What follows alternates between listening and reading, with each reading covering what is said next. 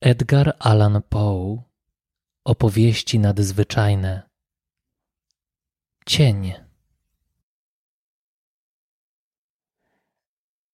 Zaiste, chociaż kroczę poprzez Dolinę Cienia, Psalm Dawidowy. Wy, którzy czytacie moje słowa, żywcem jeszcze trwacie na ziemi. Lecz ja, który je kreślę, od dawna uszedłem w krainę cieniów.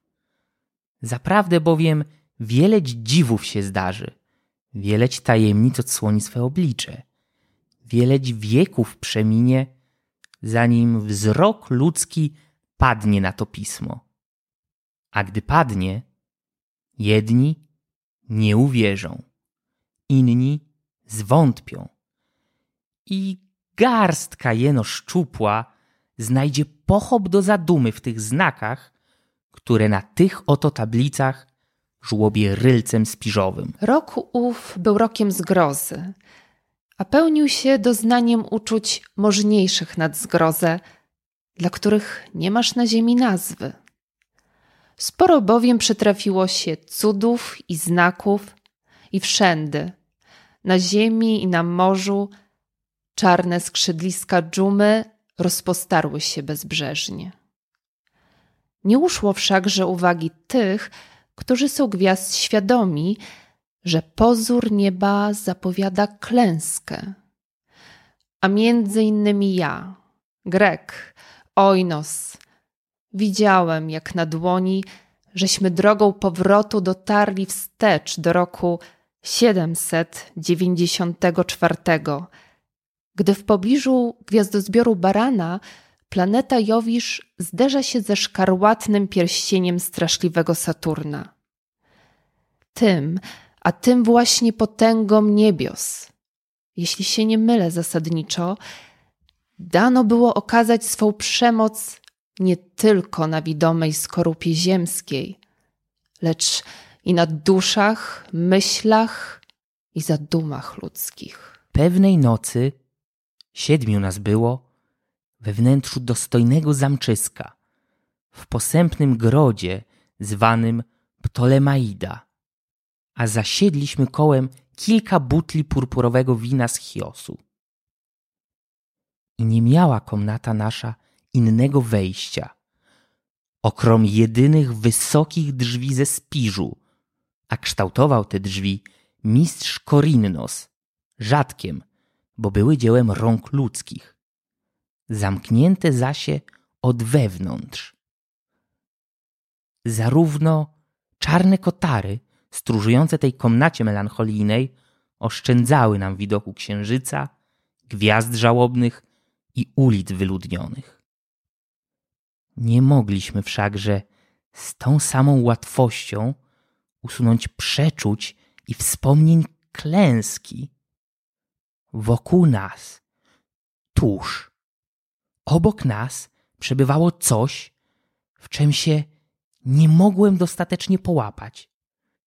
Coś cielesnego i bezcielesnego. Jakieś brzemię w powietrzu. Poczucie zdławienia, trwoga raczej. A ponad wszystko ów straszliwy rodzaj trwania, któremu podlegają ludzie nerwowi, gdy zmysły ich drapieżnie żyją i czuwają, a władze rozumu drzemią i ciemnieją. Tłoczył nas jakiś ciężar śmiertelny. Szerzył się po naszych ciałach, po sprzętach komnaty i po tych, z których piliśmy, kielichach. I wszystko wokół zdało się zmiażdżone i znicestwione tym uciskiem. Wszystko prócz płomiennych jęzorów siedmiu lamp ze spiżu, które rozwidniały naszą orgię. Wydłużone w smukłe łodygi świateł trwały tak z połem, płonąc blado i nieruchomo. I w okrągłym, hebanowym stole, któryśmy wokół zasiedli, a który zwierciedlił się od świateł, każdy z biesiadników oglądał bladość swojej własnej twarzy oraz niespokojny błysk posępnych oczu swych towarzyszy. Wszelakoż dawaliśmy ujście swym śmiechom i byliśmy weseli po swojemu, spazmatycznie weseli. A śpiewaliśmy pieśni Anakrona, które są jeno szaleństwem i piliśmy do woli, chociaż purpura wina przypominała nam krwi purpurę. Był bowiem w komnacie jeszcze ktoś ósmy z kolei. Młody Zoilus. Martwy, leżący wzdłuż całym ciałem, spowinięty w całun. Był dobrym i złym duchem zebrania.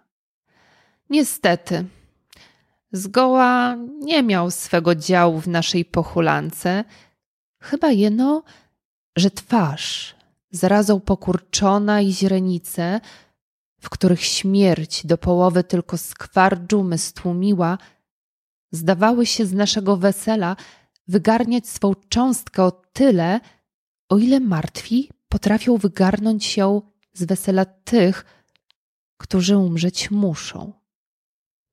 A chociaż ja, Ojnos, wyczułem utkwione we mnie oczy zmarłego, stroniłem jednak usilnie od zrozumienia ich bolesnego wyrazu i uporczywie, zaglądając do pogłębień chybanowego zwierciadła, śpiewałem głosem donośnym i dźwięcznym pieśni poety z Teosu. Lecz stopniowo śpiew mój ustawał i echa, rozlegając się w dali, pomiędzy czarnymi kotarami komnaty, słabły, głuchły, aż doszczętnie zamarły.